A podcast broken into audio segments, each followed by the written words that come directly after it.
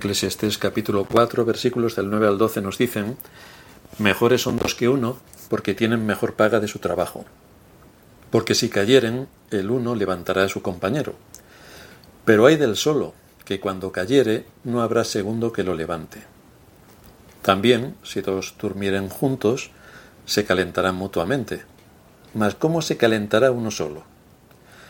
Y si alguno prevaleciere contra uno, dos le resistirán. Y cordón de tres dobleces no se rompe pronto. Hay un libro que se titula ¿Cómo podemos desarrollar la amistad bíblica?, que está, por cierto, de venta en la librería de la Iglesia. ¿Cómo podemos desarrollar la amistad bíblica?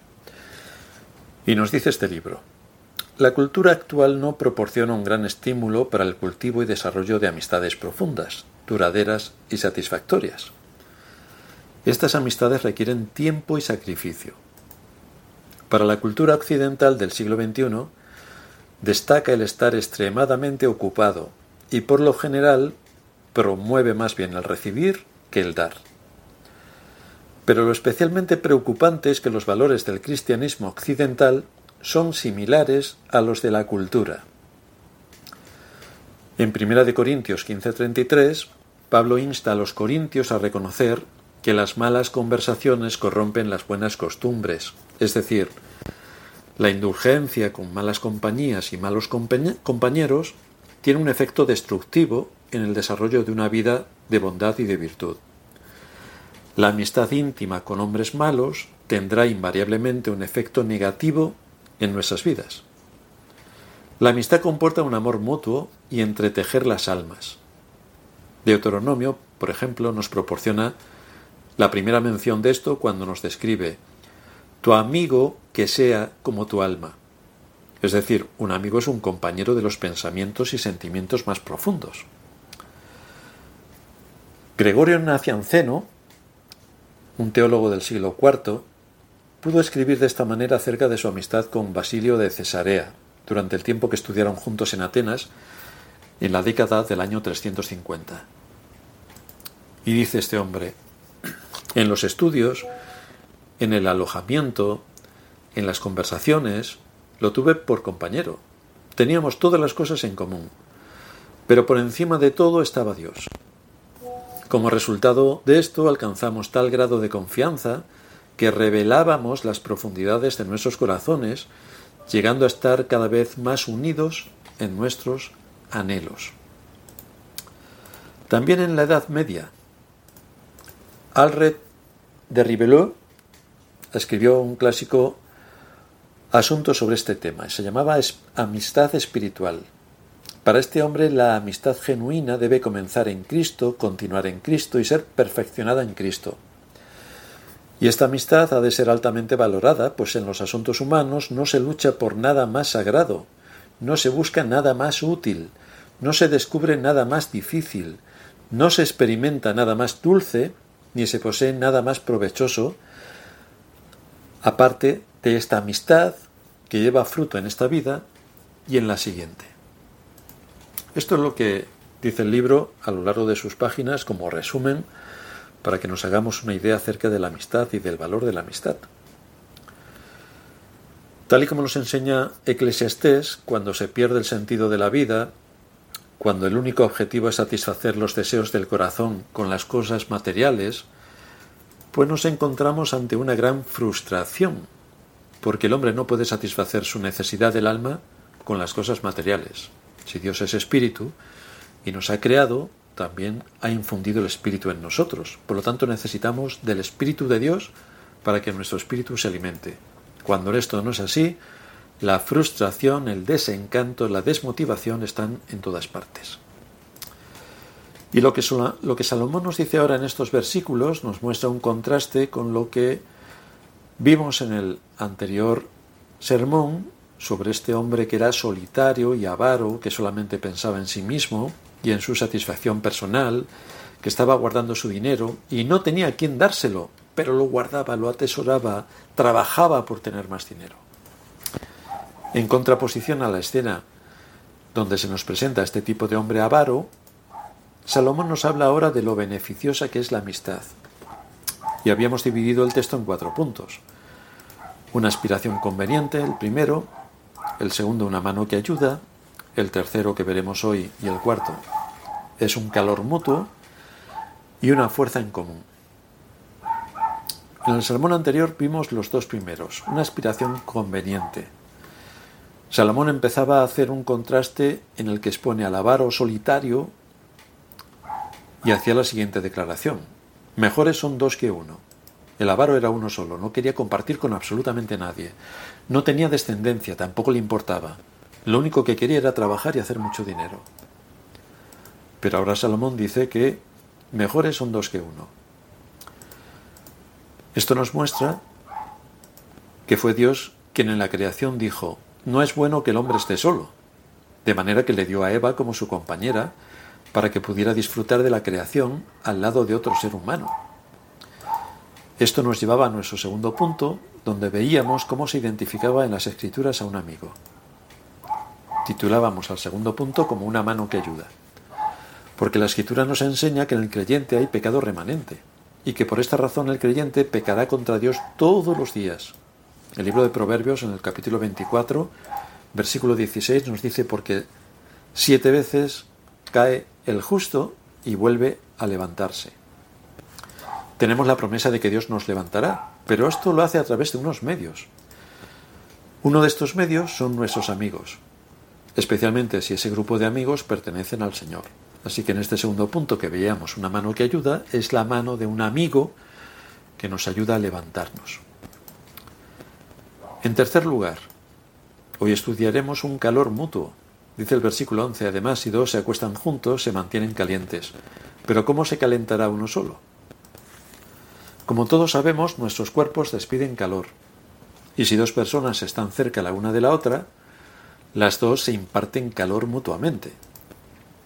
Como amigos creyentes, en un mundo que está frío, en un mundo ajeno a Dios, en un mundo contrario al Evangelio, debemos impartirnos mutuamente calor espiritual. Si cuando quedas con tus supuestos amigos todo es hablar de banalidades, todo son chistes y todo es perder el tiempo de esa manera, ten la absoluta seguridad de que esos no son tus amigos. No lo son. El Señor dijo que en los últimos tiempos, por causa de tanta maldad, el amor de muchos se enfriará. Y cuando vemos todo lo que hay a nuestro alrededor, realmente nos resulta difícil fiarnos de alguien. De manera que vamos a ser expuestos a esta amenaza contra la que debemos luchar, una amenaza en la que niega incluso el papel de los amigos. Pero una de las funciones que debemos tener y en la que debemos trabajar es tener amigos y ser amigos de alguien. Pero para esto, para ser amigos de alguien, debemos dedicarle tiempo. Aparte de que tenemos que tener afinidad en muchas cosas. No es ser amigo porque sí, hay que tener afinidad. Nuestra amistad debe ser como un fuego en medio de este mundo tan frío y que nos acerquemos con las cosas de Dios. ¿O no os pasa que cuando estáis con alguien a gusto y tranquilos, todo lo que tiene que ver con el Evangelio fluye de forma natural y uno puede disfrutar con la otra persona cuando habla del Evangelio y de las grandes riquezas que Dios ha dejado en las Escrituras y cómo nos enseña? Esto es lo que se detecta rápidamente en las conversaciones. Si las cosas de Dios son las que te interesan, tu sentir espiritual se trasladará a la visión del mundo, los problemas y sus soluciones desde una perspectiva bíblica. Así que con los amigos uno trabaja para edificar. Hay que cuidar la lengua, hay que cuidar las conversaciones, hay que cuidar las costumbres y hay que cuidar la forma de vida. Todo esto engloba la amistad. Esta es otra razón por la que el Señor nos dice, por medio de Salomón, mejor 2 que 1 solo. Más valen 2, porque mutuamente pueden mantener el calor espiritual en sus almas. El apóstol Pablo, en Colosenses 3:16, nos dice: la palabra de Cristo more en abundancia en vosotros, enseñándoos y exhortándoos unos a otros en toda sabiduría, cantando con gracia en vuestros corazones al Señor con salmos e himnos y cánticos espirituales. Este es el requisito. La palabra de Cristo debe morar en nuestros corazones en abundancia. Si no mora, nuestras amistades están fundadas sobre la arena. Se mantienen por el interés, como las amistades del hijo pródigo, mientras que tuvo dinero. Pero cuando ya no tuvo dinero, se quedó sin amigos. Entonces, si nosotros cultivamos una amistad donde la palabra de Cristo no mora, pues es lo que estábamos diciendo, fundar una amistad sobre la arena. Cualquier cosa que pueda ocurrir se la va a llevar. Lo peor que podemos hacer para no tener amigos es no dedicar tiempo para esto, ni tener el propósito de edificar. Y cuando eso ocurre, cuando no dedicamos tiempo a ese tipo de amistad, nos encontraremos sin crecer interiormente. Y sobre todo nos vamos a encontrar aún con gente de la iglesia. Pero si no son amigos y no tenemos algo realmente fuerte que nos une, nos encontraremos expuestos a conversaciones frívolas, de muy poco peso, banales. Estaremos expuestos a bromas infantiles y a estar perdiendo el tiempo con el jijiji, jajaja, nada más. Pero esto ni edifica ni conduce a ningún lugar. Es decir, cuando venga un simple soplo, aquello se viene abajo. Como experiencia tenemos, lamentablemente. Si no tenemos claras nuestras convicciones respecto a la Escritura, no podemos transmitir el verdadero conocimiento, ni seremos de edificación.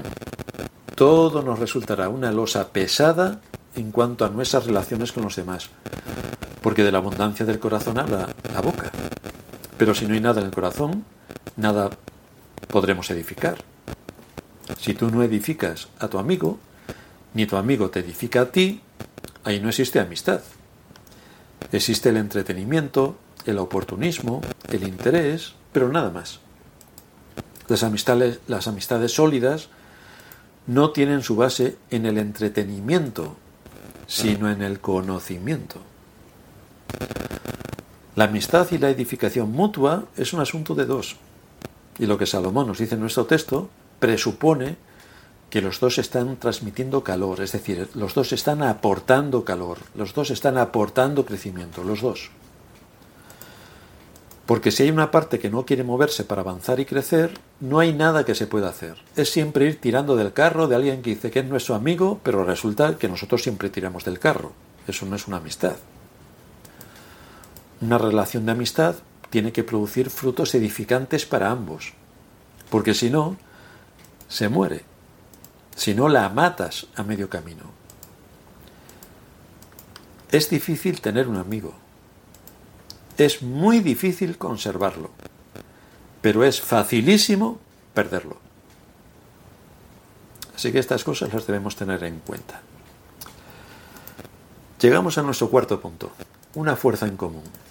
Dice el versículo 12 que si alguno prevaleciere contra uno, dos le resistirán y cordón de tres dobleces no se rompe pronto.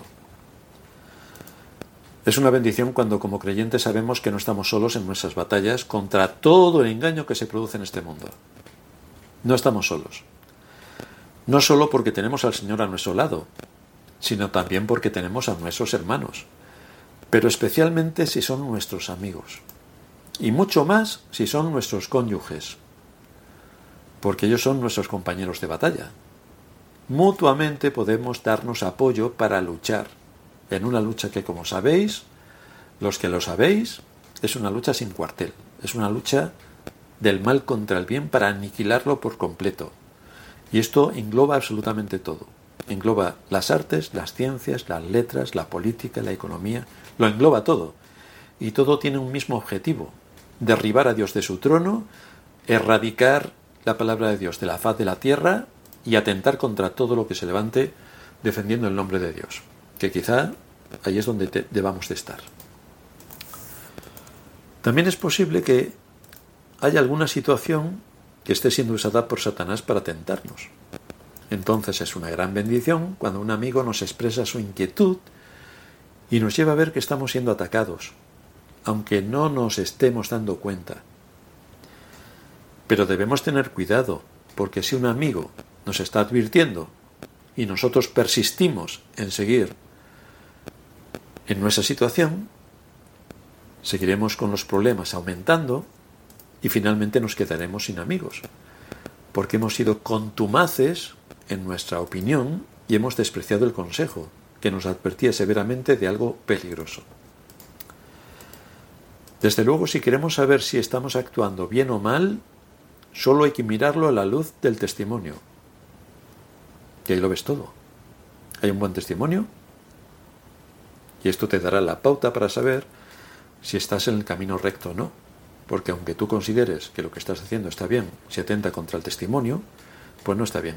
Ya ni contar si atenta contra la ley. Vamos, eso ya es indiscutible. Aunque desde luego los que quieren discutir, discuten y le dan la vuelta a la ley para que parezca que la ley no dice lo que está diciendo y encima te enseñan cómo tiene que ser lo que dice la ley. Y no se saben los 10 mandamientos. Esto ya es el colmo del colmo, pero lamentablemente en esto también tenemos experiencia. ¿A qué conclusión nos lleva todo esto? Pues si tenemos amigos, debemos dar gracias a Dios por nuestros amigos. Debemos dar gracias a Dios. Dios no nos ha dejado solos en este mundo, ni solos en nuestra batalla contra este mundo. Cuando nos unimos a nuestros amigos es cuando más fuertemente podemos combatir contra los enemigos del alma y contra el engaño del maligno que está en todos los lugares. De ahí que Dios nos ha provisto de una familia para protegernos y para buscar los medios para que el reino de Dios avance. Nos da esposos o esposas para hacer un uso común de la estrategia y tener unidos nuestros corazones con discernimiento para saber cómo actuar en este mundo. Nos da padres que nos orientan, nos da hermanos que también nos ayudan, nos da hijos a los cuales también debemos ayudar y también nos da amigos, donde vemos que no somos los únicos que podemos estar afligidos, porque ellos también, si son verdaderos amigos, nos contarán sus aflicciones, sus cargas. Orarán ellos por nosotros y nosotros por ellos. Somos ingratos para con Dios y para con nuestros amigos cuando solo aceptamos lo bueno que nos dicen, pero nos enojamos contra ellos cuando son fieles a nuestras almas y encima no arreglamos la situación. Pues aquí tenemos que recordar lo que dice el versículo 10. Si uno de ellos cae, el otro levantará a su compañero. Si nuestros amigos nos ven caer o a punto de caer, Dios les exige que nos adviertan del peligro. ¿No dice Dios, fieles son las heridas de un amigo, pero engañosos los besos de un enemigo? ¿Queremos amigos infieles que no se atrevan a señalar nuestros pecados? ¿Queremos amigos hipócritas? ¿Queremos amigos solo para irnos de comilonas, o para entretenernos, o para que nos hagan reír? ¿O queremos amigos fieles? Que nos hieran cuando las cosas se pongan mal. Aquí debemos tener un espíritu como el salmista, cuando dijo que el justo, el Salmo 141, versículo 5, que el justo me castigue será un favor, y que me reprenda será un excelente bálsamo. Claro que cuando un hermano te reprenda o el pastor te reprenda, no saques la artillería de excusas, no la saques. Observa bien de qué te están reprendiendo, toma buena nota y reflexiona. Antes de montar todas las excusas, todas las justificaciones, todo aquello de es que, antes de montar todo ese paripé, guarda un tiempo, reflexiona y medita sobre todo lo que te han dicho. Y en tu cuarto, en la calma de tu conciencia, busca si llevan razón cuando te han reprendido. Porque si no somos humildes, vamos a perder buenos amigos. Si no somos humildes, vamos a perder buenos amigos. Si siempre salimos a la defensiva cuando nos señalen alguna falta, perderemos buenos amigos. Si como pauta de conducta malinterpretamos lo que nuestros amigos nos dicen para nuestro bien, perderemos buenos amigos. Y si desde luego nos ponemos a juzgar sus intenciones, en vez de concentrarnos en lo que nos están diciendo para que corrijamos, por supuesto que perderemos buenos amigos. Nuestra responsabilidad vital es servir a Cristo en este mundo. Y por tanto esto nos debe llevar a escuchar su palabra y ponerla por obra. Muchas veces no nos gusta, pero es exactamente lo que tenemos que hacer. Y lo tenemos que hacer si en algo amamos nuestra alma. Así que esperamos que el Señor nos ayude con este tema de la amistad, teniendo en cuenta que todos no pueden ser nuestros amigos. El Señor de sus discípulos, de los 12, por supuesto los 12 no eran sus amigos. Tenía un grupo mucho más cercano, que eran 3. Y de estos 3, el más íntimo era Juan. Así que en el mismo ejemplo del Señor vemos cómo para él no eran todos sus amigos. Tenía un grupo escogido de amigos. Y de entre ese grupo tenía uno que más fielmente y con más intimidad contactaba con él y hablaba con él. Y esto es un ejemplo también para todos nosotros. Es difícil encontrar un amigo, pero tenemos que estar abiertos a esa posibilidad. Y desde luego, no porque sean un hermano en Cristo pueden ser nuestros amigos. Ahí debemos encontrarlos. Pero no todos los hermanos pueden ser nuestros amigos, de la misma manera que vuestros hermanos de la carne tampoco son vuestros amigos. Al menos en mi caso no lo es. El amigo es otra cosa. Y es esto y de esto de lo que nos habla la Escritura. Vamos a terminar en oración. Padre nuestro que estás en los cielos, gracias te damos por mostrarnos una vez más estos principios que nos deben guiar para saber cómo buscar una amistad y cómo ser consecuentes con esa amistad, cómo debemos corresponder al igual que ser correspondidos, cómo esto es un asunto de dos y cómo esto requiere tiempo y requiere centrarse en las cosas profundas, en las cosas que tienen que ver con tu reino, en cómo defendernos del engaño que Satanás continuamente intenta imponer en este mundo y cómo, unidas las almas en torno a ti y en torno a la batalla que tenemos por delante, es ahí donde podemos ajustarnos a tener un amigo de acuerdo a tu voluntad. Así que te rogamos que nos guíes en todo esto. En el nombre de Cristo Jesús te lo suplicamos. Amén.